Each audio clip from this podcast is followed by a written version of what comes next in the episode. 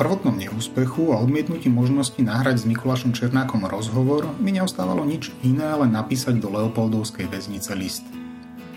Trochu mi trvalo, kým som sa k tomu odhodlal, no nakoniec som list napísal. Dal som ho prečítať mojej drahej a ona skonštatovala, že je to presne ako ja. Stručné, výstižné, bez zbytočných omáčok. Môj list obsahoval naozaj len pár riadkov. V nich som sa predstavil, napísal, o čo mi ide a pripojil linky na audiodokument. Obálku som zalepil a odoslal. Neostávalo mi nič iné, len čakať, či príde nejaká odpoveď. Popri tom som rozmýšľal, ako pokračovať, ako odpoveď príde, ako keď nepríde, ako keď príde kladná a ako keď príde záporná. Netrvalo to ani celý týždeň, keď mi poštárka doručila obálku, na ktorej bola adresa napísaná ozdobným rukopisom. Chvíľu som na ňu nechápavo pozeral. Netušil som, odkiaľ by mi mohla prísť pošta. Potom moje oko sklzlo do ľavého horného rohu, kde boli informácie o odosielateľovi. List prišiel od Mikuláša Černáka. Obálka bola hrubá, naznačovala, že je tam toho viac ako len list papiera.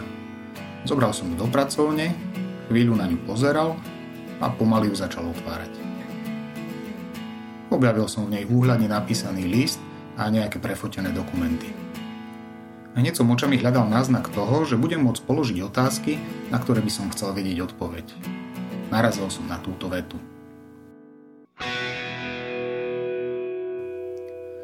V reflexii na vašu ponuku, odpovede na otázky k pripravovanému projektu o vašom otcovi vám oznamujem môj nezáujem.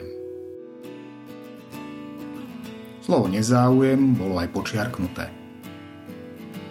Nečakal som, že mi príde kladná odpoveď, ale keď som držal v ruke obálku, prial som si, aby bola odpoveď kladná.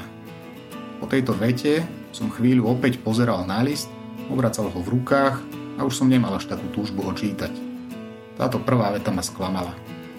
No list som nakoniec dočítal. Predsa len v ňom boli nejaké náznaky a hlavne priložený dokument. Bol to prepis rozhovoru Mikuláša Černáka s redaktorkou denníka Nový čas. Podľa toho, čo mi o ňom píše, nebol nikdy zverejnený. Mikuláš Černák sa v ňom vyjadroval k vymenovaniu nového policajného prezidenta vtedajšou ministerkou vnútra. Celý rozhovor zverejnil aj na svojej facebookovej stránke. V rozhovore bola vyznačená posledná časť, ktorá sa týkala môjho otca. Toto v ňom stálo.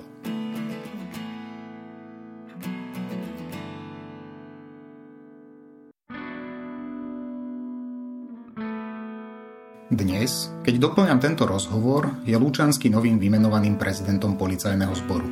Pani ministerka vnútra Slovenskej republiky ho na tlačovej besede dňa 30. mája 2018 uviedla ako dlhoročného bojovníka proti mafii a zdôraznila, že zatiaľ, čo iní sa báli, on čelil organizovanému zločinu, pričom vďaka jeho práci je napríklad Mikuláš Černák odsúdený na doživotie.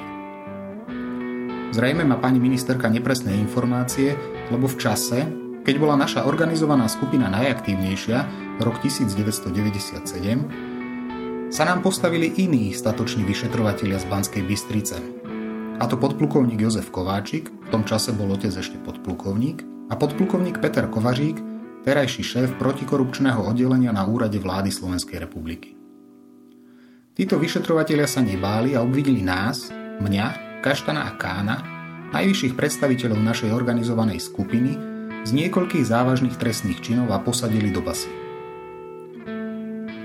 Lučanský so svojím tímom začal dokumentovať nami spáchanú trestnú činnosť z 90. rokov, keď už bola dávno rozložená celá naša organizovaná skupina v roku 2004.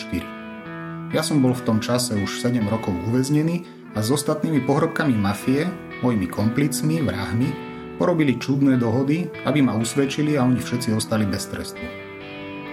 Dôkazom toho jeho boja s mafiou je môj rozsudok z roku 2009, kde som bol iba ja sám odsúdený z celej našej organizovanej skupiny. Je tu potom na mieste otázka, akej organizovanej zločineckej skupine čelil Lučanský, keď s nimi všetkými porobili takéto dohody, aby všetci spoločne s jeho tímom bojovali proti jednému Černákovi, ktorý bol už 7 rokov zamrežovaný v Ilavskej cele o rozmeroch 4x3 metre. V liste boli ešte nejaké komentáre k článkom, ktoré nedávno vyšli v rôznych tlačovinách. Tie si najskôr prezriem a zanalyzujem. Určite si ich prejdem spoločne s otcom.